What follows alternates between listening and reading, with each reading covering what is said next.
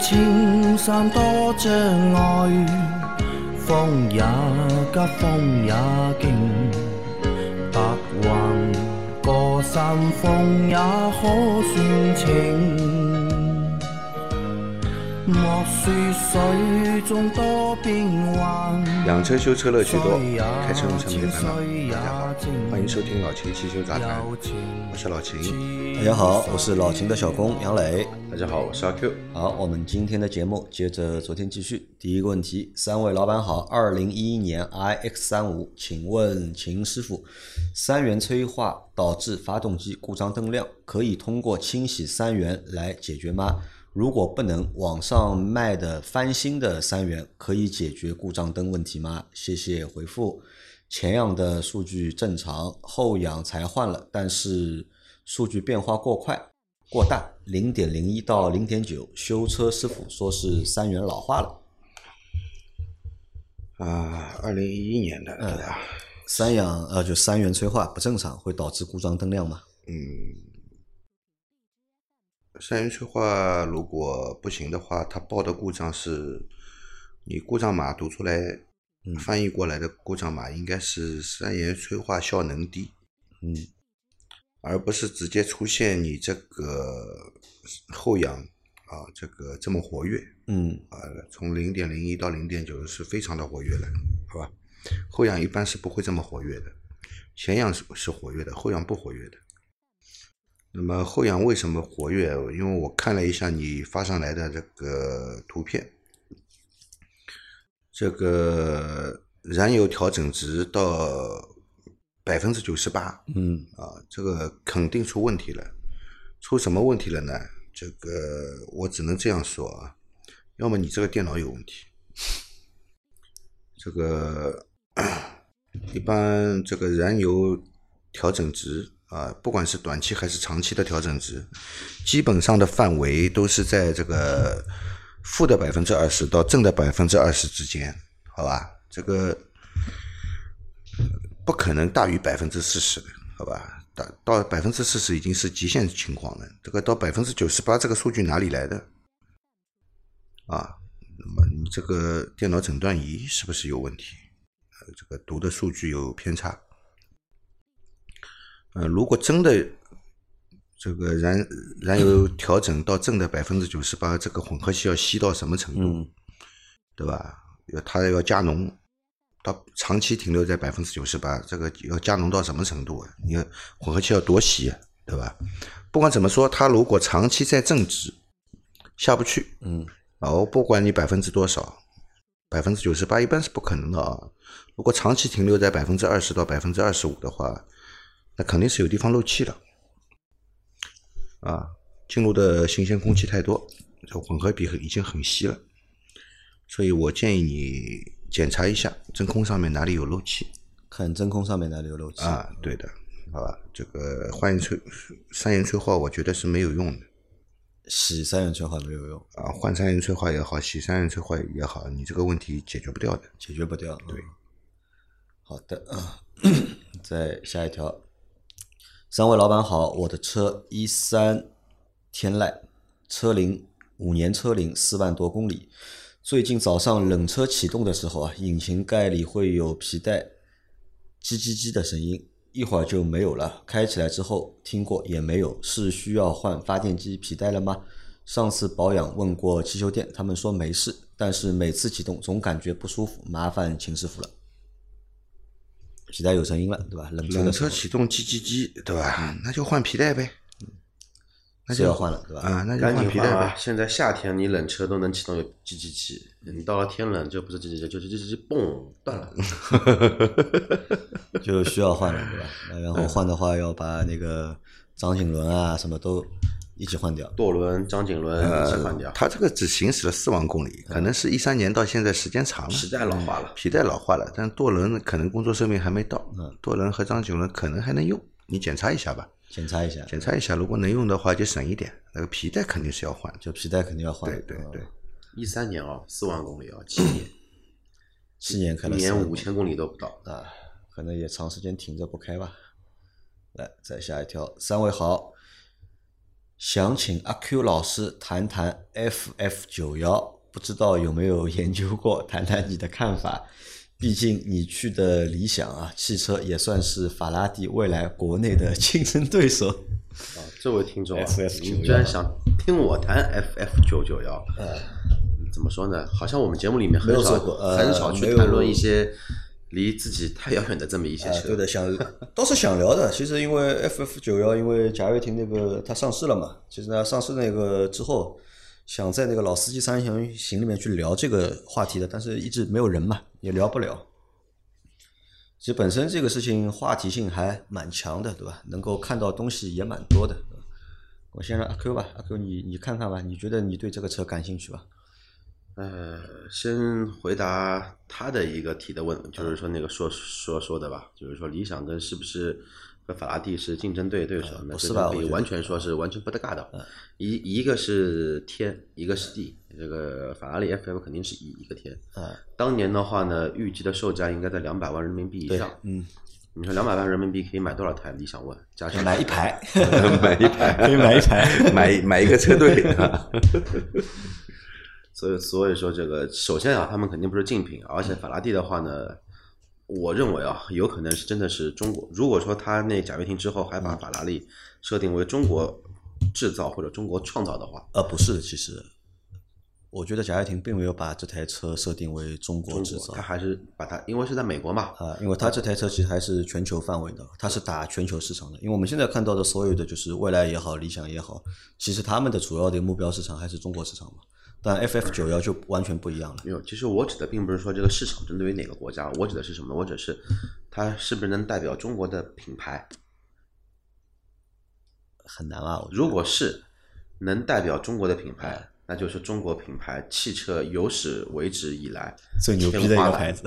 天花板中的天花板，就是上帝视角了。嗯，你们一群都是傻逼。我的车卖两百万，你们车才卖我个零头，你觉得这个车会量产吗？肯定会量产，肯定会量产肯。定会量产啊。为什么信心这么足呢？呃这个东西你也和他谈过了，你也和贾跃亭也联系过打了。打电话跟我聊过了。呃，这个开玩笑啊，因为跟那个其实蛮多的一些朋友有聊过这个事情，都是那个关于汽车研发、生产、制造这么一些的朋友。车的话呢，肯定是会量产，但是至于说量产好之后，这一款车是不是还能？因为这个车其实它设计到现在的话也有七年了，七年了。三年前的标定其实是一个，呃，标定，但它整体的框架的一个设定的方向已经是有六七年了。嗯，那就看现在老百姓是不是买它的账，买它的什么账？就一些富豪是不是能买什么呢？能买它七年前、六年前这一个宏图？嗯，因为相对来说，当年的 FF 出来是很惊艳的。嗯，但你现在但现在看还是蛮惊艳。说实话，还是蛮惊艳的。很惊艳，但是其实，那你现在再去看那个呢？高和的那个、那个、那个、那个、那个、那个、那个、那个 HiFi X，海飞海飞啊，对，你看那个车其实也有也有些惊艳。其实高和的车跟那个 FF 的车其实一个取向的。一个取向，因为据说里面有很多的绯闻在里头嘛，对吧？反正谁谁谁偷谁也不知道，嗯，蛮期待的吧，只能说蛮蛮期待的吧。但是你他卖的这个产品，其实不用去过于追究它的一些配置。你看哪台超豪华车配置是高于四五十万车的，高于一百万车的，卖一千万的库里南配置有一百万的叉七 GLS 要高很多吗？也不至于吧。但它其实也是顶配啊，嗯对，不管是尺寸还是性能，对吧？其实都是目前看也都是排在因为你到了这么一个价位区间，你到了这么一个段位，嗯，你这些东西你必须得有啊，你没有的话，你这个就是什么呢？这个就就是欺骗了。呃，那我倒是认为 FF 九幺就是是这个地球上面目前唯一一个可以和特斯拉去做抗衡的品牌，对吧？我们不说车啊，只是品牌。那这个品牌可能能够去和特斯拉去做一下正面的抗衡，甚至可能就是很多的就是投资者对这个品牌的期望值啊是非常高的嘛，因为它是唯一一个能够打特斯拉的品牌。但是这个车能不能真的量产，我觉得太难了。我觉得，因为之前欠下的东西啊太多了。哎，之前欠的嘛，这个东西可以破产重组的嘛，对吧？那已经重新上市了呀，但重新上市拿了这些钱，对吧？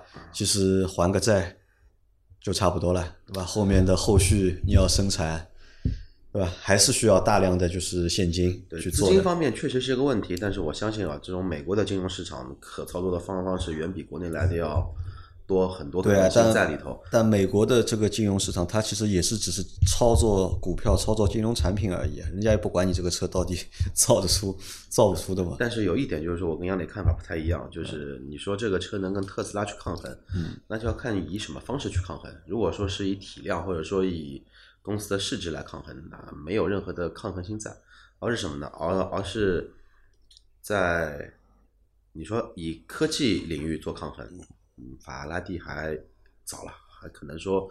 可能说只有在某几个点上面的话，做的会比特斯拉好，但是特斯拉的话，现在的覆盖面太广了，从 AI 到 AR 到车到航天，那面太广太广了，所以说全面来说的话，肯定是不如特斯拉的。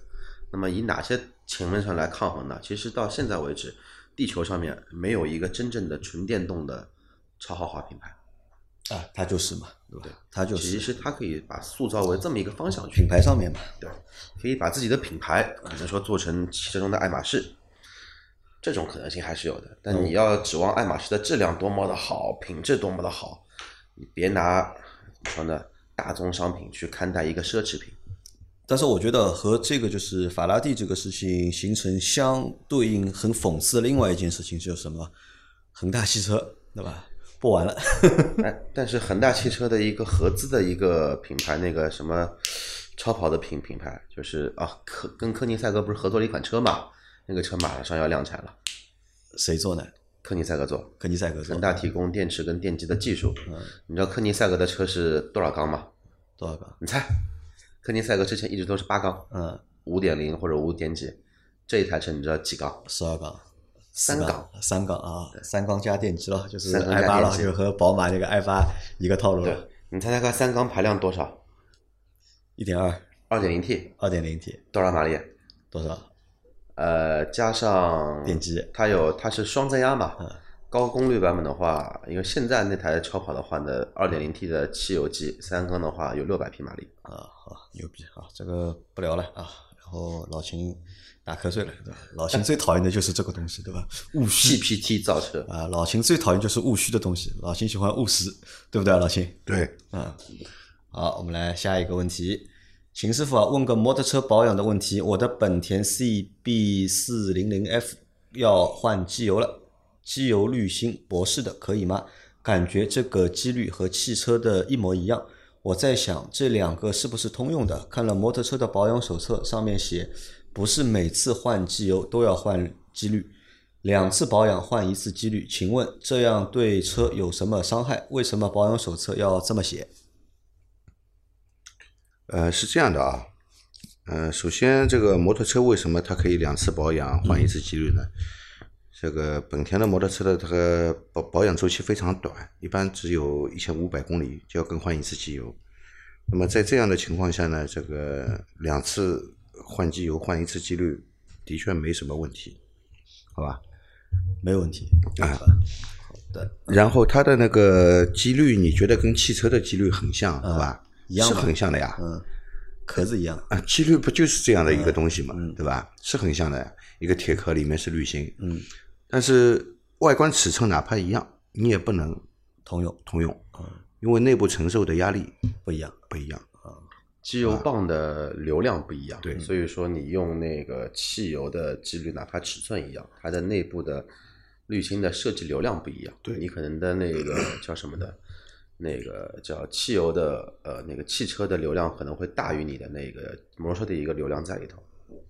所以说还是要用专用的。专用的。对，好的，再下一条，秦师傅、杨磊、阿 Q，你们好，想咨询一个问题。我的是本田 Inspire 混动，买这个车当初还是听了你们三人行的那个节目，后来才知道是唯一的特约，哈哈。不过这车的的确很好，目前开了两年三万公里，今年保养我按照秦师傅的建议清洗了节气门和喷油嘴。店里建议我把三元催化一起洗啊，说是节气门和喷油嘴洗下来的脏东西都会跑到三元催化。请问秦师傅店里说的有道理吗？啊，请问秦师傅店里说的有道理吗？三元催化是不是最好一起洗，还是可以往后再推推？非常感谢。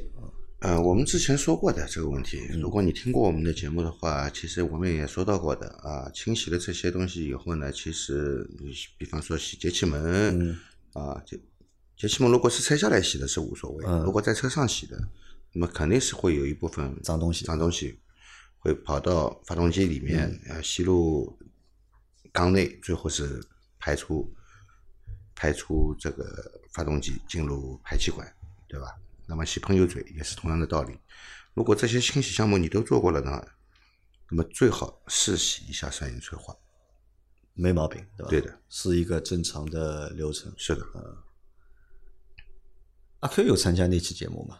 参加了，参加了，对吧？参加了啊所以很庆幸我们唯一的一期啊，不是唯一一期，不是唯一，是当年唯一的一期，就那一年只接了一一。九年吧，应该是一18年一八年一八年一一八年唯一的一期充值节目啊，结果小伙伴买了，结果还车子还不错，啊，好，这个还蛮欣慰的，对吧？万一就怕就买了，觉得 不好，对吧？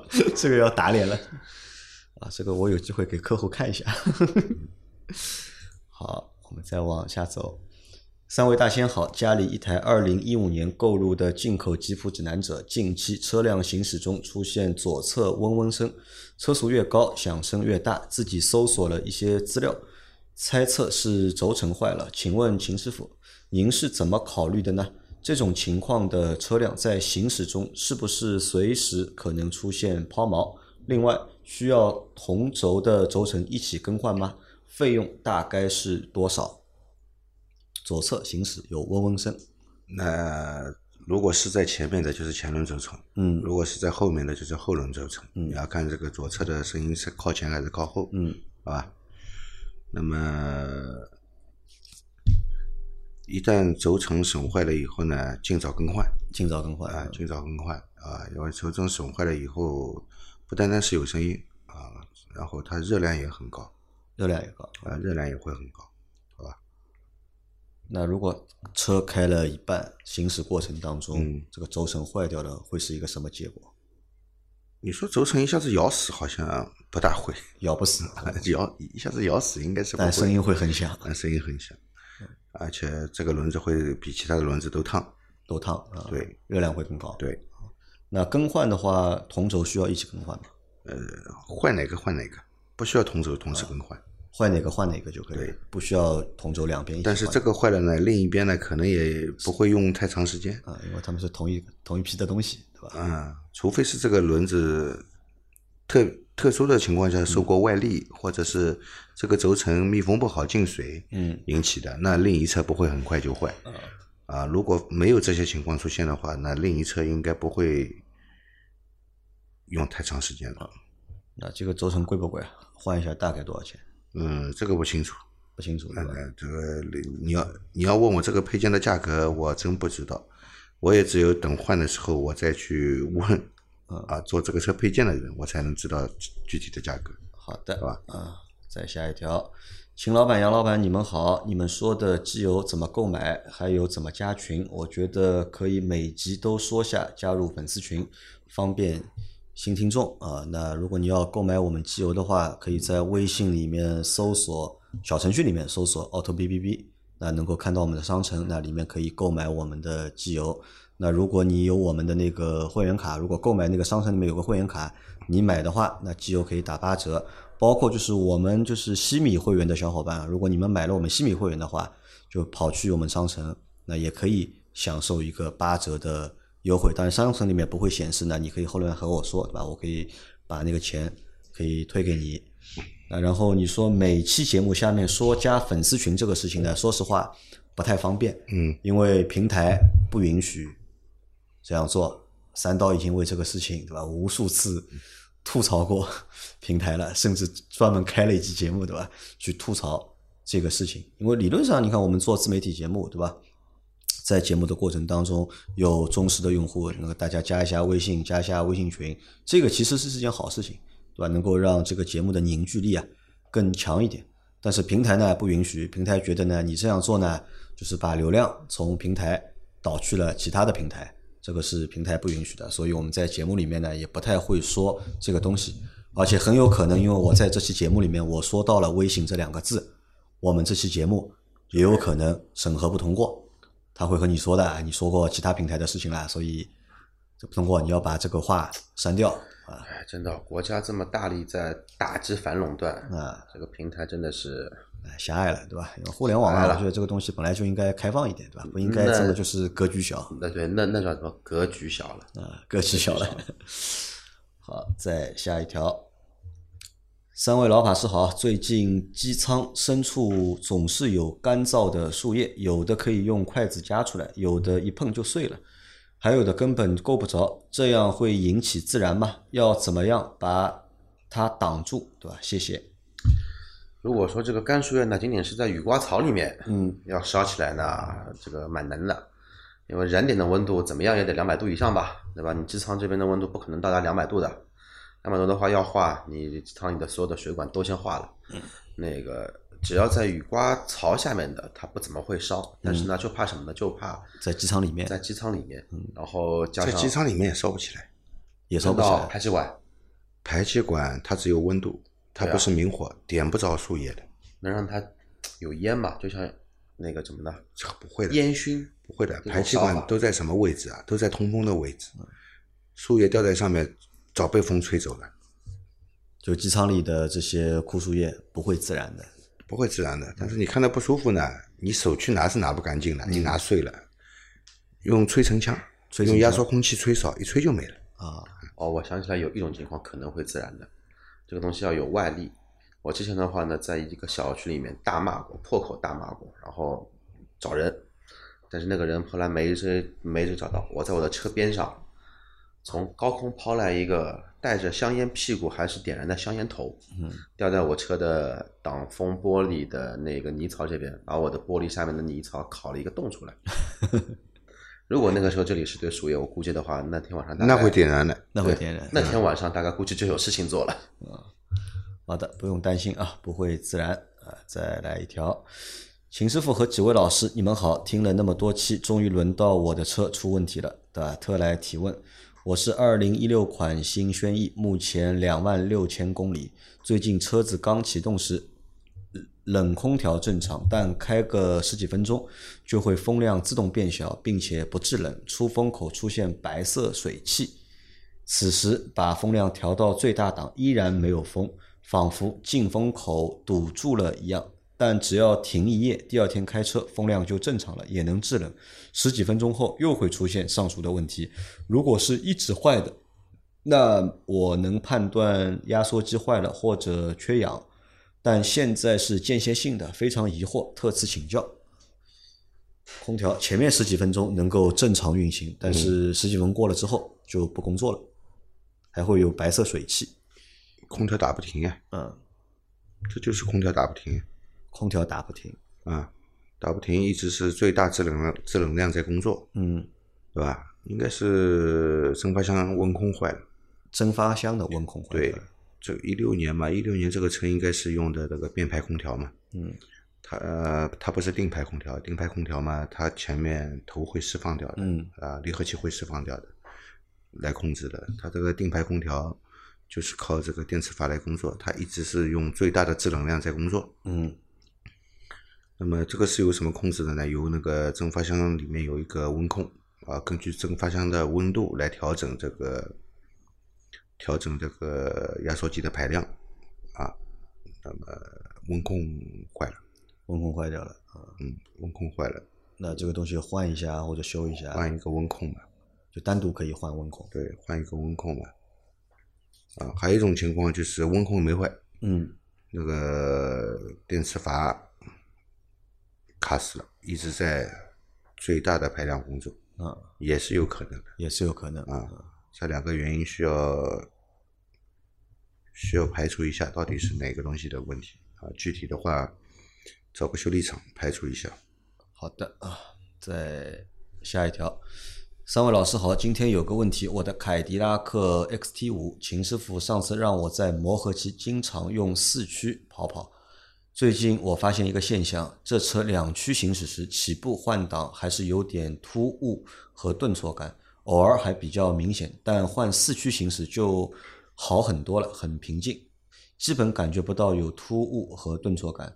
不知这是否正常？这是什么原因造成的？这车每次发车时默认的就是两驱，能否调整默认始终是四驱？或熄火前是什么状态？发车后就是什么状态？不要默认两驱。谢谢三位老师的专业解答。两驱他觉得顿挫啊突兀，但四驱就正常。四驱嘛，相对来说阻力更大，嗯两驱的话阻力肯定小，嗯对吧？那么挂了四驱以后，你说跑起来以后就没那种很明显的，应该也不是顿挫吧？就是加速的时候有冲击感吧，应该嗯对吧？你调到四驱以后，呃，相对来说阻力更大，对吧？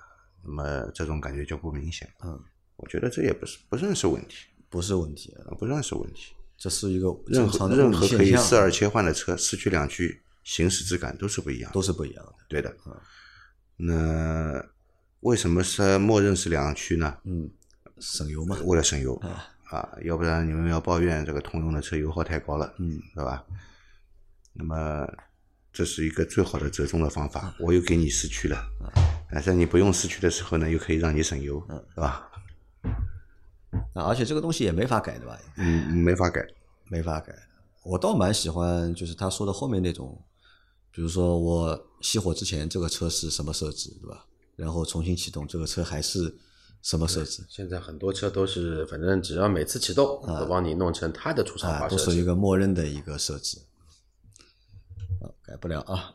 最后一个问题，老秦你好，现在经常说发动机烧机油，特别是说德系如 BBA，而且日系不烧机油。但是目前涡轮增压大行其道，能否谈谈基于现在的技术，烧机油产生的原因？哪些是设哪些是原设计就会烧机油？哪或者哪些措施可以避免或减缓发生的可能？还有烧机油到什么程度就必须维修？以上，谢谢，并向杨老板阿 Q 问好，祝节目越办越好。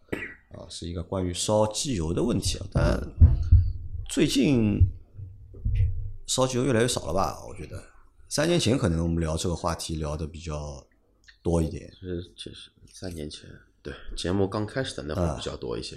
那会儿的话，我还记得那个三人行里面还有一期聊过烧机油，然后该怎么，好像是怎么办，还是说烧烧机油怎么会烧机油吧？啊，其实现在的车烧机油越来越少了，其实。也不是说越越来越少，其实烧机油车还是有很多，只不过的话呢，更多的原因大家已经都清晰了嘛。嗯。极大部分的都是积碳啊引起的烧机油，然后从本身技术这一块烧机油的话，就是说从它的生产技术来说的话是越来越少。对，技术因为一直在革新嘛，产品也在优化，对吧？比如说宝那个大众的发动机，对吧？之前的是烧机油的，但是最新的那个第三代的 EA 八八八，这个烧机油的情况就对明显少了，或者看不到了现。在的车这两年烧机就新款车上市啊，这几年的话，烧机油的不多，烧防冻液的有，汽油里面呃机油里面串汽油的有，嗯，机油乳化的有，但是烧汽油的确实不多了啊。那比较正常的我们做法嘛，就是要除积碳，对吧？有一个良好的就是驾驶的习惯，对吧？让它这个积碳少一点，对吧？那么定期的去除积碳，然后嘛，机油嘛用的稍微好一些好一点，对对吧？那么基本上能够解决这样的一个问题。对，其实定期维护、合理维护，根据你的使用驾驶的一个环境来进行维护。你比如说，你上海班一像上海南北高架一堵堵个十几二十公里的，你天天开这种路，那你也不要去想着怎么样去，对吧？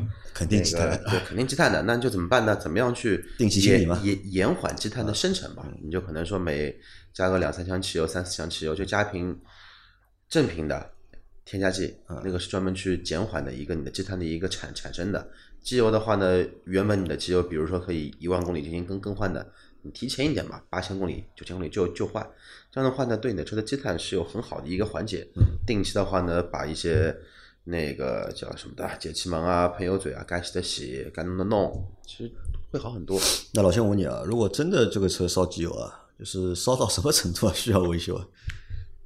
呃，每一千公里高于一升，呃，一千公里要高于一升了，就要就要修了。那可以动不动就要后备箱备一升机油在，这个就肯定要修了。然后往往这种修，你就意味着什么吧？因为积碳它时间久的话，它会卡死一样东西，对，它会把活塞，它它会把活塞环给卡死。活塞环一旦卡死的话呢，就等等于说你的缸壁上面永远是有一个小的沙粒在磨什么，在磨你的缸壁，嗯，然后会把缸壁拉出来一道很深的那种印子。当然，这个印子不止一条，它要拉的话是全部拉一片或者拉一一个面，就是从就是从这个面里头渗下去，或者说串上来。积碳如果引起活塞环爆死的话呢，因为我们知道啊活塞环在这个缸壁内一直上下往复的运动啊，它肯定是有摩擦的，对吧？有摩擦就会有磨损。那么，那么为什么一直摩擦一直磨损？我们发动机啊，这个缸内始终可以保持一个比较好的压力啊？为什么呢？是因为活塞环是有弹性的，它磨损了以后啊，它会往外胀，来保证这个活塞环与缸壁之间的一个密封性，是吧？这个密封是靠活塞环来密封的啊，这个活塞不是直接跟缸来密封的啊，没有这样做法的啊，这样的话早就咬死了。那么，如果这个积碳跑到活塞环的这个间隙里面去，引成引起这个活塞环的爆死，那么它只会磨损掉，嗯，它弹不出来，它弹不出来的。那么，是不是活塞环跟这个缸壁之间的间隙会越磨越大？对的，而且间隙大到一定程度以后啊，它这个磨损的量啊会急剧的上升，越磨越越大嘛。越磨越大。嗯啊，只只有在一个呃小范围里面，它可以长长期保持一个磨损量啊，轻微的磨损量。如果磨损它的摩擦间隙增大了以后，它的磨损磨损量也是呈几何倍数的增加，磨损的会很快啊。那么到时候你看啊，这个气缸压力也没没保证的，对吧？发发动机的动力也不够了。对的，对吧？什么问题都出来了，又变高啊什么问题都出来了。所以车子平时啊，还是要靠保养啊。所以我们跟大家说的这些保养，那么有些人会以为，哎，这个保养做不做无所谓的啊，这个是浪费钱，对吧？嗯，哪怕是用掉点钱，也是小钱。啊，对的。你发动机大修要什么价钱，对吧？嗯好，我们今天的这期节目就先到这里。大家有任何关于养车、用车、修车的问题，可以留言在我们节目最新一期的下方，我们会在下周的节目里面一一给大家解答。我们明天再见，拜拜。拜拜。拜拜。